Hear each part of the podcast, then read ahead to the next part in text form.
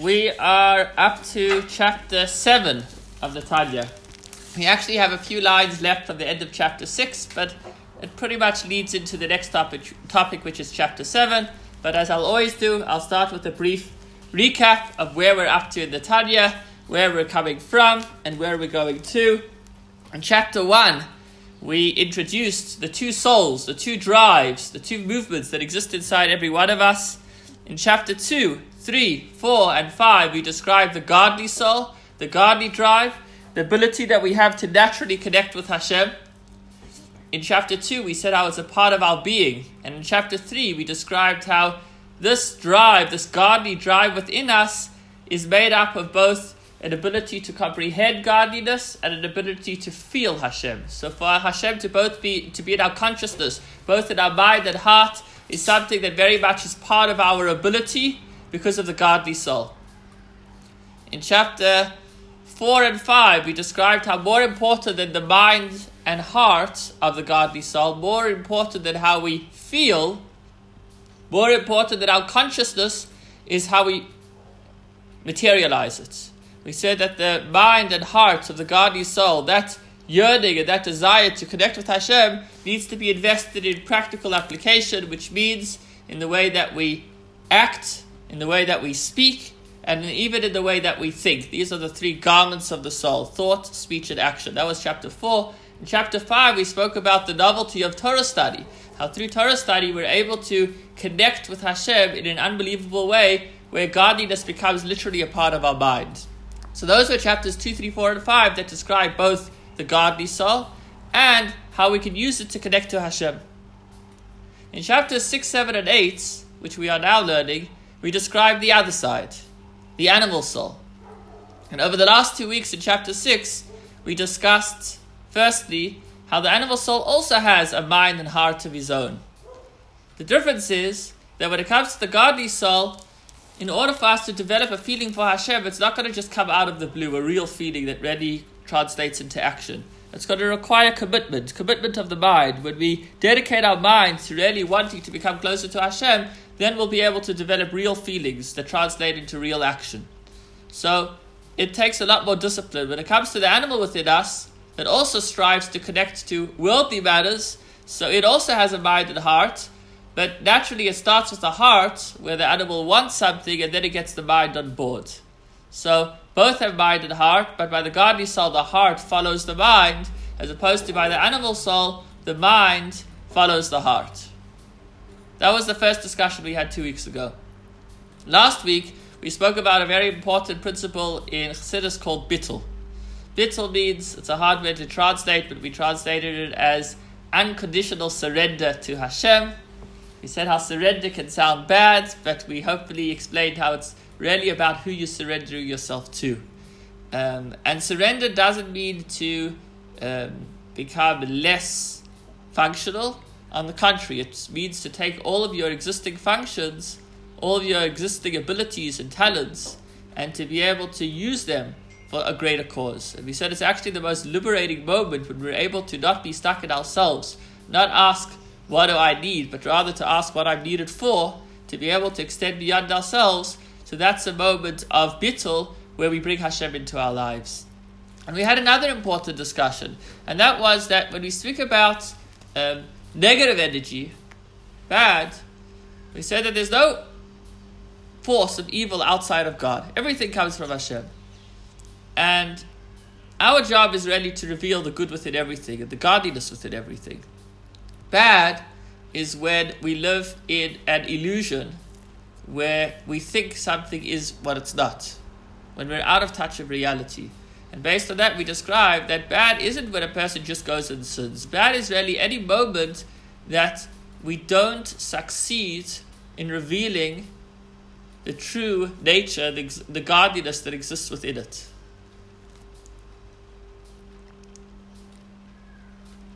And that's why we said when we're able to have bittul, when we're able to go, uh, extend beyond ourselves, beyond our personal interests and motivations, and we're able to just dedicate ourselves towards Hashem, then we're able to bring Hashem into everything that we do. So we said that bittul, the surrender, is the tool, is the key to be able to make Hashem felt in everything that we do. Okay, these are a lot of deep, important topics which we discussed over the last few weeks, and we have a lot more to learn about today. Just one discussion that came up last week, which I realized I started and I didn't finish, was I mentioned how there's that question that I had over the years when I was learning Tanya, and that was, what does Hasidus come to teach us? Does it come to teach us about action, or does it come to teach us about feeling? Is it about what we do or how we feel? Is it about what we do or how we do it? And it's a question that puzzled me for years. And just observing the last few chapters that we've learned, it seemed to be somewhat of a seesaw where we move between one and the other. Because in chapter 2, we said how no matter what a person does, they always have a part of Hashem within them that they're able to connect with. So that's very much about not what we do, but who we are, the drive behind what we do as well as chapter 3, developing a, an understanding and connection with our mind and heart with Hashem. Then came chapter 4 and 5, and we said it's all about action, or it's about study. So it's, regardless of who you are or how you feel, go beyond yourself. Then came chapter 6, and we said that with everything that we do, we should have an inner feeling of surrender, of bittul to Hashem, where we allow Hashem to come into our life and that we're not caught up in ourselves. That seems back to a mode of not what we're doing, but how we're doing it. So, which one is it? Is it what we do or how we do it? Obviously, both are important. Um, and I mentioned how I, I, I called the teacher of mine and discussed it with him. And I think that his response was this The goal is to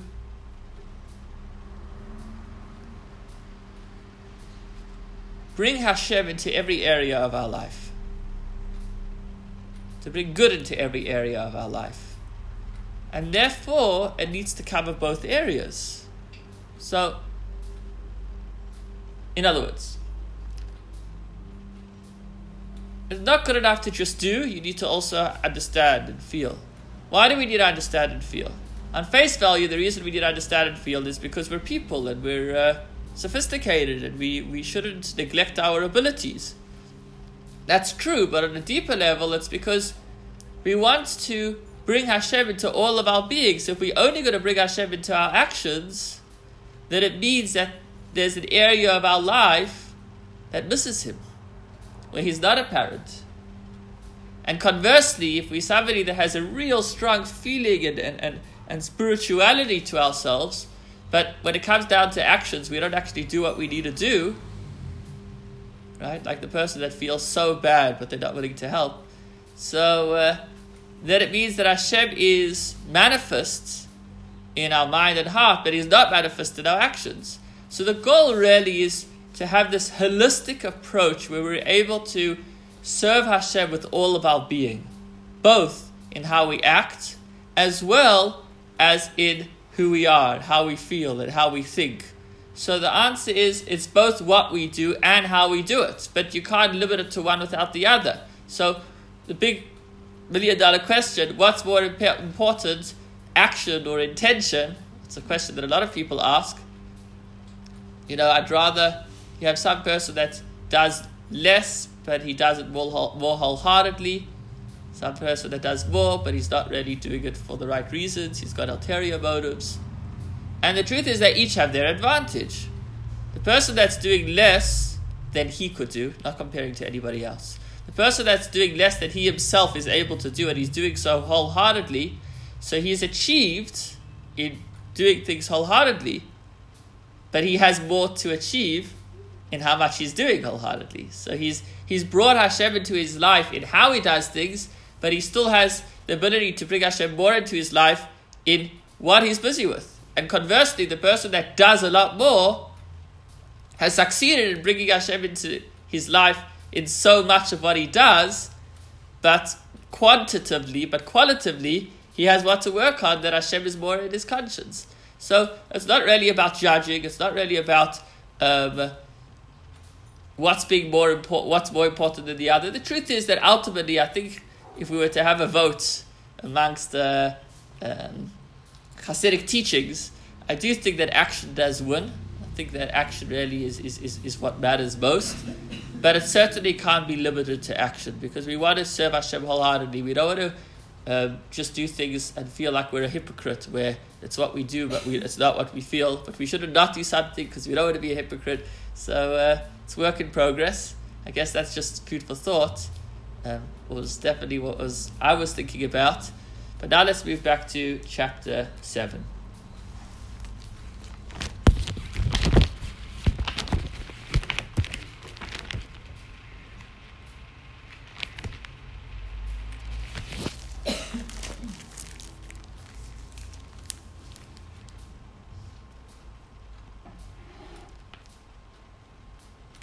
So we're speaking about bringing Hashem into our life and connecting everything to Hashem and bittul, the surrender.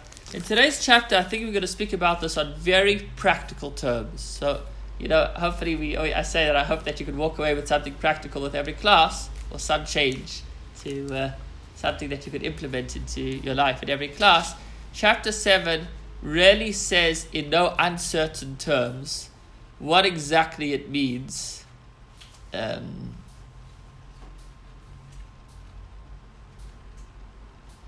to reveal Hashem in what we do or to obscure Hashem in what we do. Because after all, we are speaking about the animal soul and we are speaking about how it often has its own agendas that pull us away from Hashem. So bad. Bad is not the name of the. Of is not, I was going to give bad as a topic for today's chapter, chapter 7. But I think it's a bad topic, and it's not a good one either. Why? Because from a Hasidic perspective, bad is not really a good description of bad. Why? Because when you speak about something being bad, you think of it being a force of its own. You have a force of good and you have a force of bad. I mean, just, just listening to my little kids, and it's cute, and they small minds, they speak about goodies and baddies, right? So uh, you're walking home, don't go too far ahead of uh, mom and dad.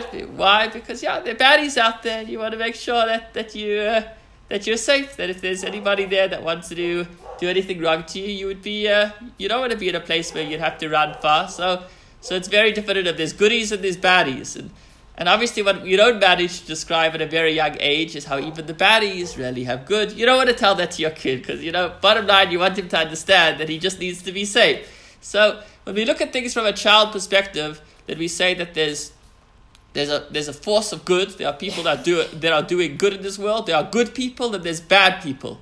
There's there's a center of good and a center of bad.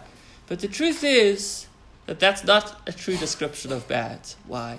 Because as we discussed last week, Shema Yisrael Hashem Hashem Echad, Hashem is one, means that there is only one force in this world, and that's God.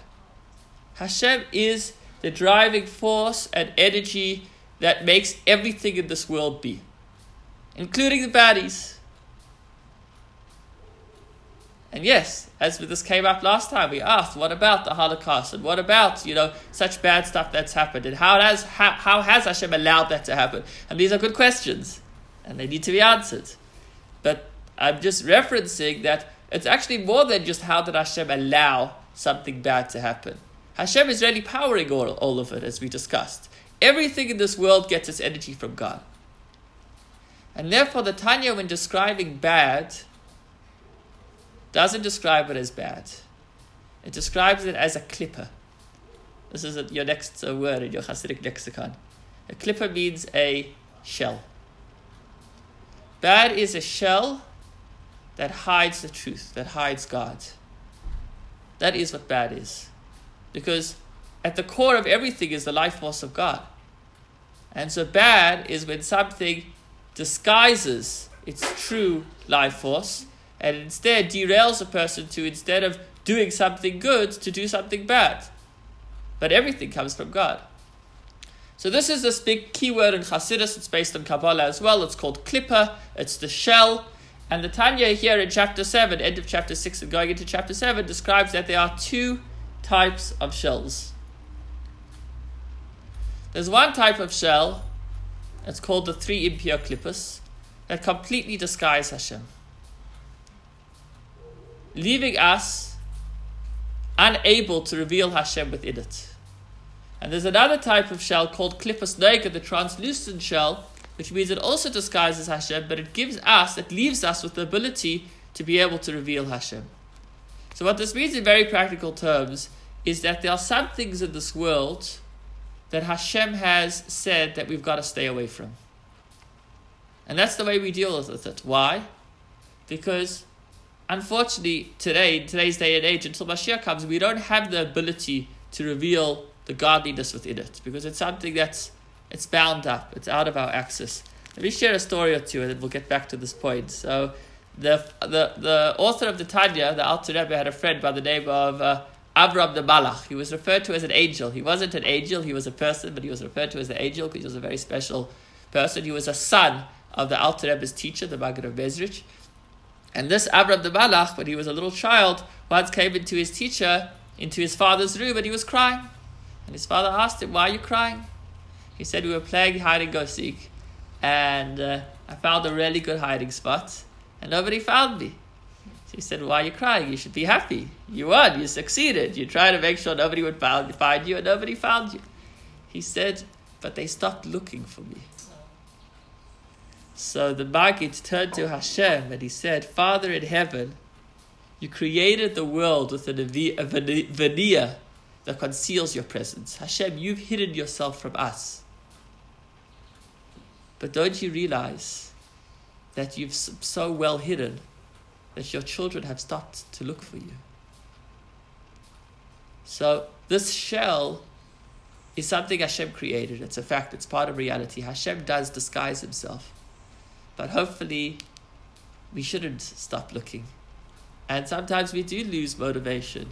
And therefore, we turn to Hashem and we say, Hashem, please unveil yourself. Show us your true identity. We, we don't have that motivation to search, search and find you.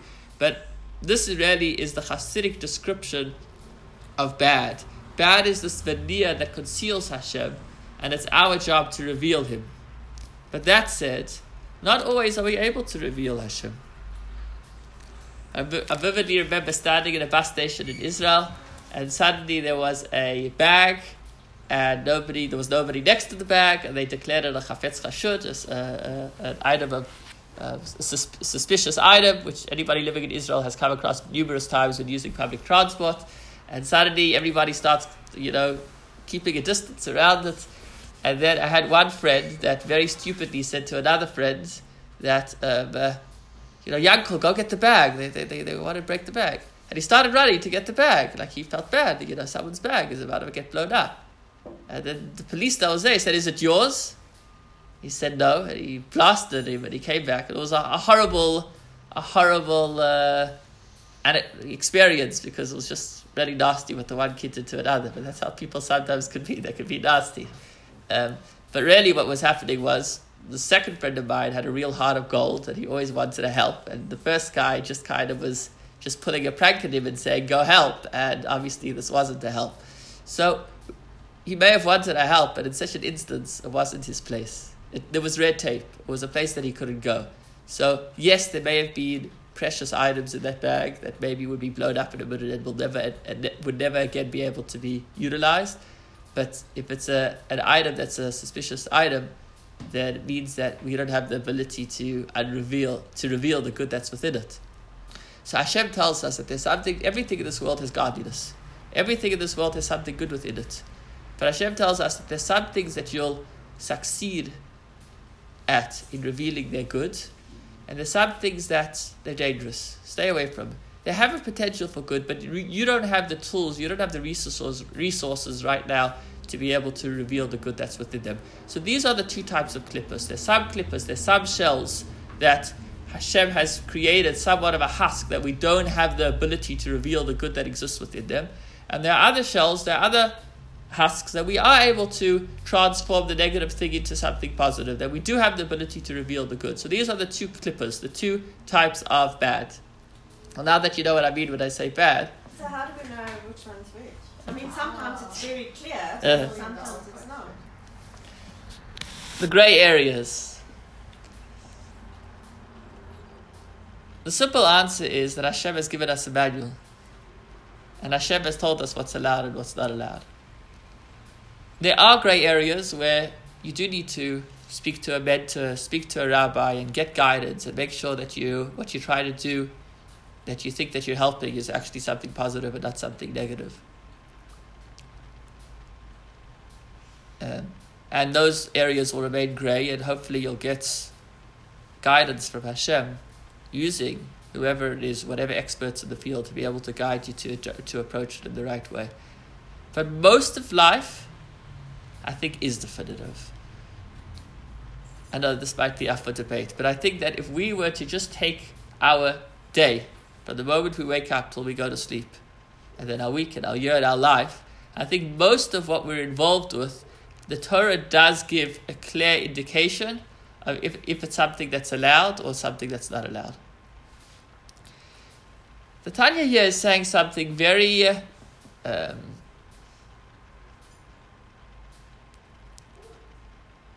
I don't know if the word is dramatic, but something that has tremendous implications.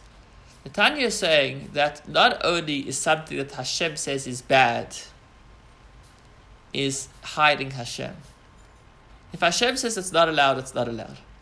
You could have the best of intentions and you could be the kindest guy that really wants to save that bag because, shame, maybe the guy's got a pair of tefillin inside, maybe he's got the most wonderful thing. It's just amazing energy that you want to utilize. But if it's been red taped, if the Torah says it's not allowed, it's not allowed. It means nothing good will come out of it. Even if it seems like something good is good is coming out of it, it means that we don't have the ability to, to reveal the good within it.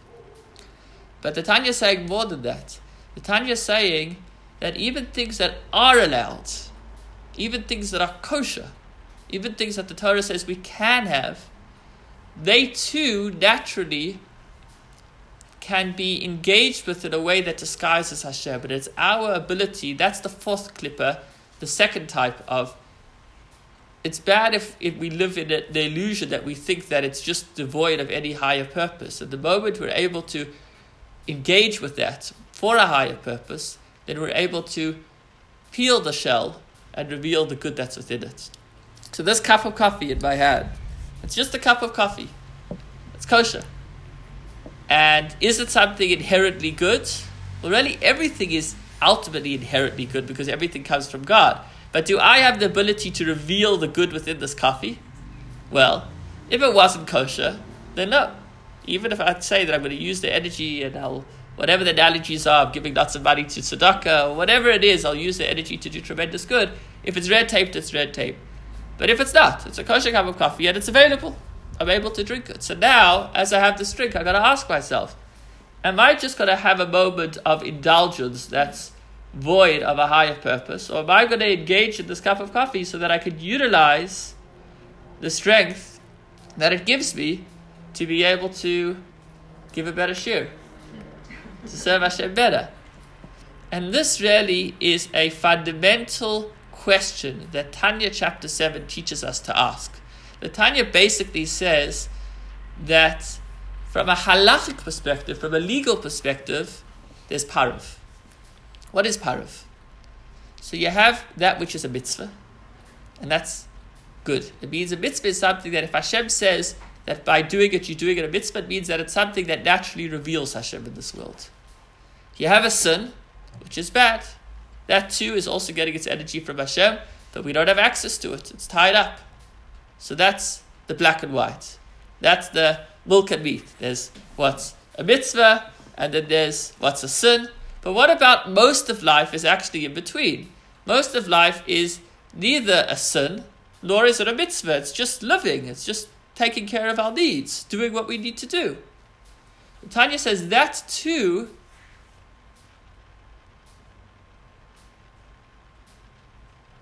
is not ready pareve. It's one or the other.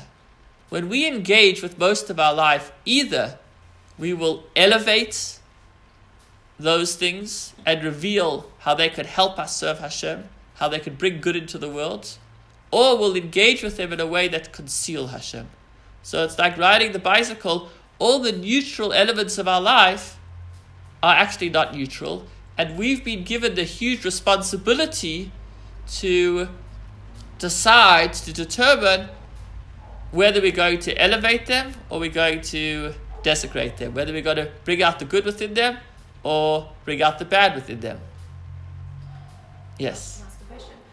So what happens in a work situation? So every day you go to work.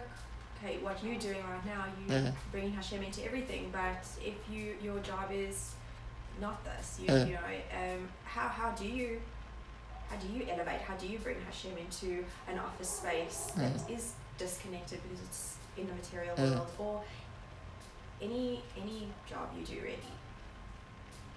It could be like shopping or. Mm. Yeah. So it's not. It's not.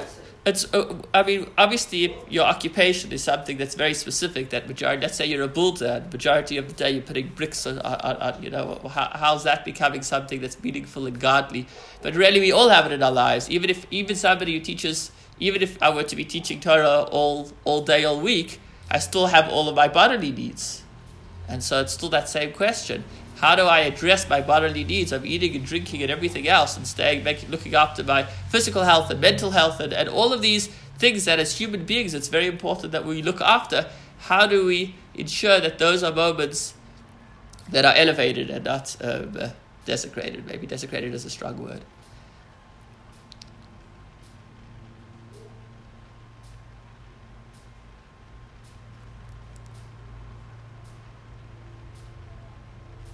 So if I were to give you a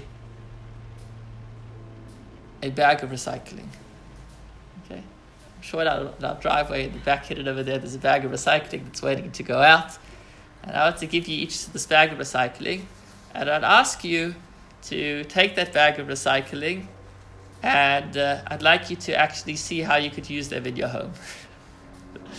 Don't worry. so you'd open up the bag and you take out here's a milk container and here's whatever it is and you'd look at each item and you'd say okay so here's this this empty bottle of milk. Like what good does it have in it? What what what good can it be used for? Or what part of it can i use? So maybe the uh, there's a part of it that's actually becoming smelly. It's going off a little bit. Um, uh, so like you'll you'll need to analyze this bottle and analyze this bag. You'll need to sort through it and see each item, what's good about it, what you want to use, and what you want to discard. And I think that's maybe somewhat of the answer to the question that if we stop and we think about every moment of our day, of our work, of eating and drinking and everything else that we do that's to look after our well-being and our, of our, and our health and our abilities. And we're to ask ourselves what's good about this? What what elements of this can be used to help somebody to reveal Hashem to fulfill my purpose? And which elements are not necessary? So as you go through that sifting purpose you highlight the good qualities of it and you uh, um, kind of relegate the less important qualities, and I think that's how you do it. So it's kind of this selective process of finding the good within each moment of engagement. I think, yeah, finding the good within each moment of engagement. And when we do that, so then we elevate it. So just like a person, right? A guy walks in, and you could either say, like, you know, get out of here, you, you, you, you, you're a Meshugana. So, right? When somebody kicks somebody else and says they're a Meshugana, so they discovered the person's negative elements, and then that's what they highlighted, and then they really threw the guy onto the streets.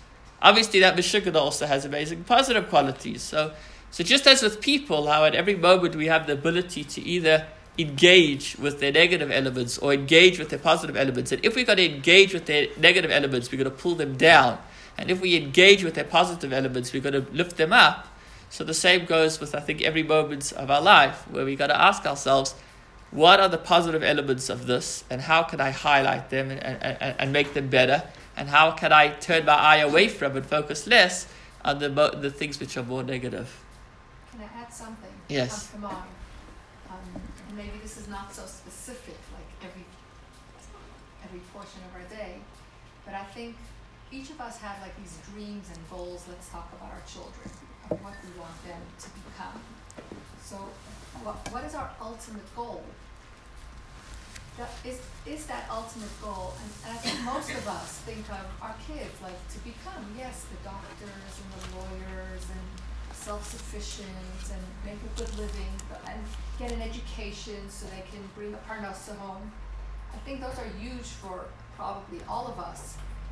What is the ultimate goal? So maybe my question is, what's really more, possibly even more important than that? Does it stay just there? Is that the ultimate? And then when somebody reaches that goal, like we are the proudest, I'll use the example, proudest parents in the world because of what we produce. Or, unfortunately, I think we all live life enough to see that maybe that's not the ultimate goal. Maybe that's part of it, and we still have that part of us that really dreams for that. But maybe there is actually something that's so much more meaningful and important for even my child who I thought the ultimate goal was something else.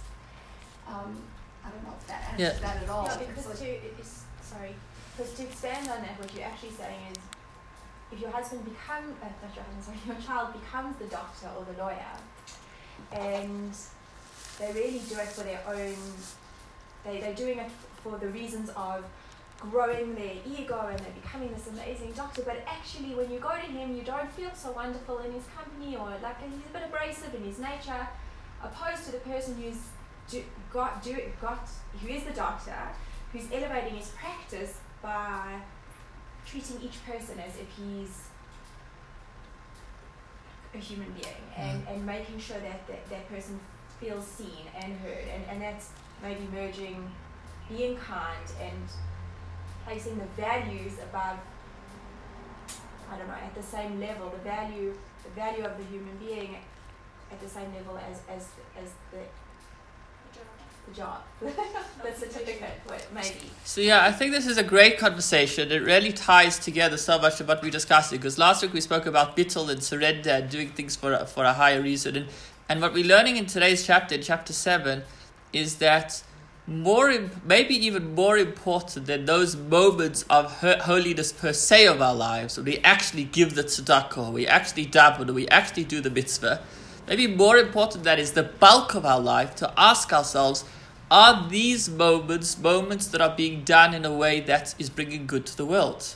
And so, yes, majority of our life we need to make a living, and, and so, you know, to have your child to push your child to be the best doctor is a good thing because it's it's a way that he could help people.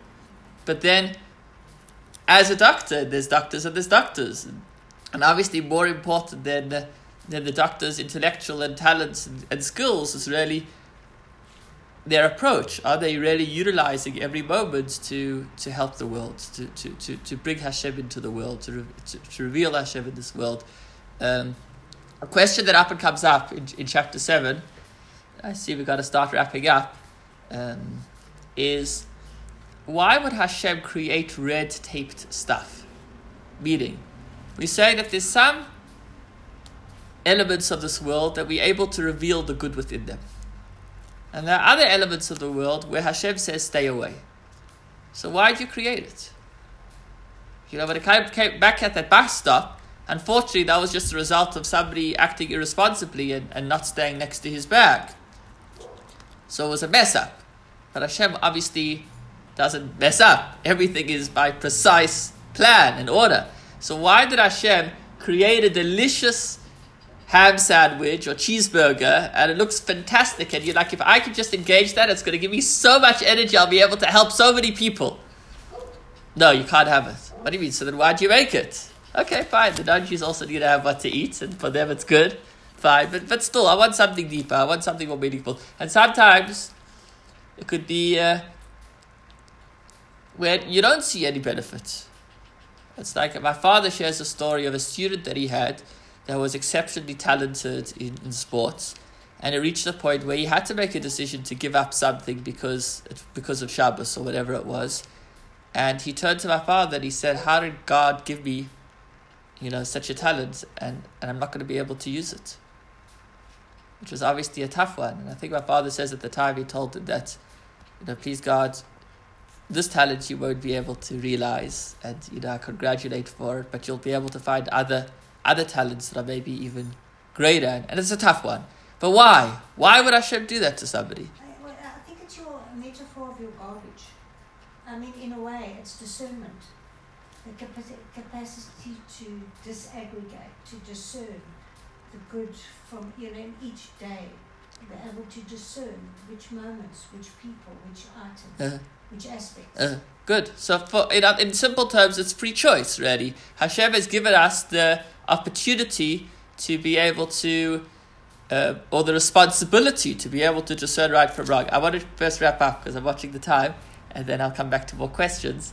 Um, and the answer, I think, is that those elements of Hashem, or those elements of godliness where we can't reveal the good within them, they were created for us to abstain, and through us abstaining, we actually allow them to achieve their purpose.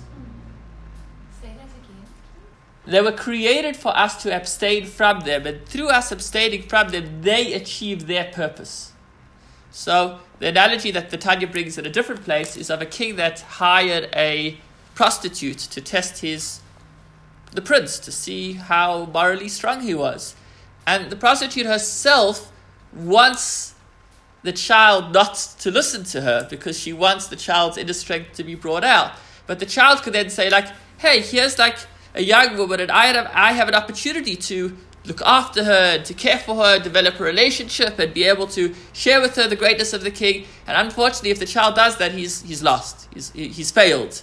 Because that's not what the king wants. The king wants him to say, okay, if that's who you are, I'll stay away from you. And then she'll walk away and she'll say, King, I've, I've achieved what I needed to achieve. I was able to bring out the strength of your child. And so that's so too when we look at things that are in this world and we ask God, why did you create it if I can't use it? They're there for us to stay away from it. When we stay away from them, then they're happy that they're able to achieve what they were meant to achieve, which is for us to be able to reveal godliness by staying away from them, and then through that they actually the God the good within them is actually utilized. Uh, now, the one final topic, which is beyond today because we've run out of time, is when a person does something wrong. If a person engages with negative energy, does he have the ability to turn it into something good? Okay, it's a very important question. Uh, it's discussed in chapter 7, so please, God, stay tuned uh, next week, same time, same place. Debbie, you want to ask a question?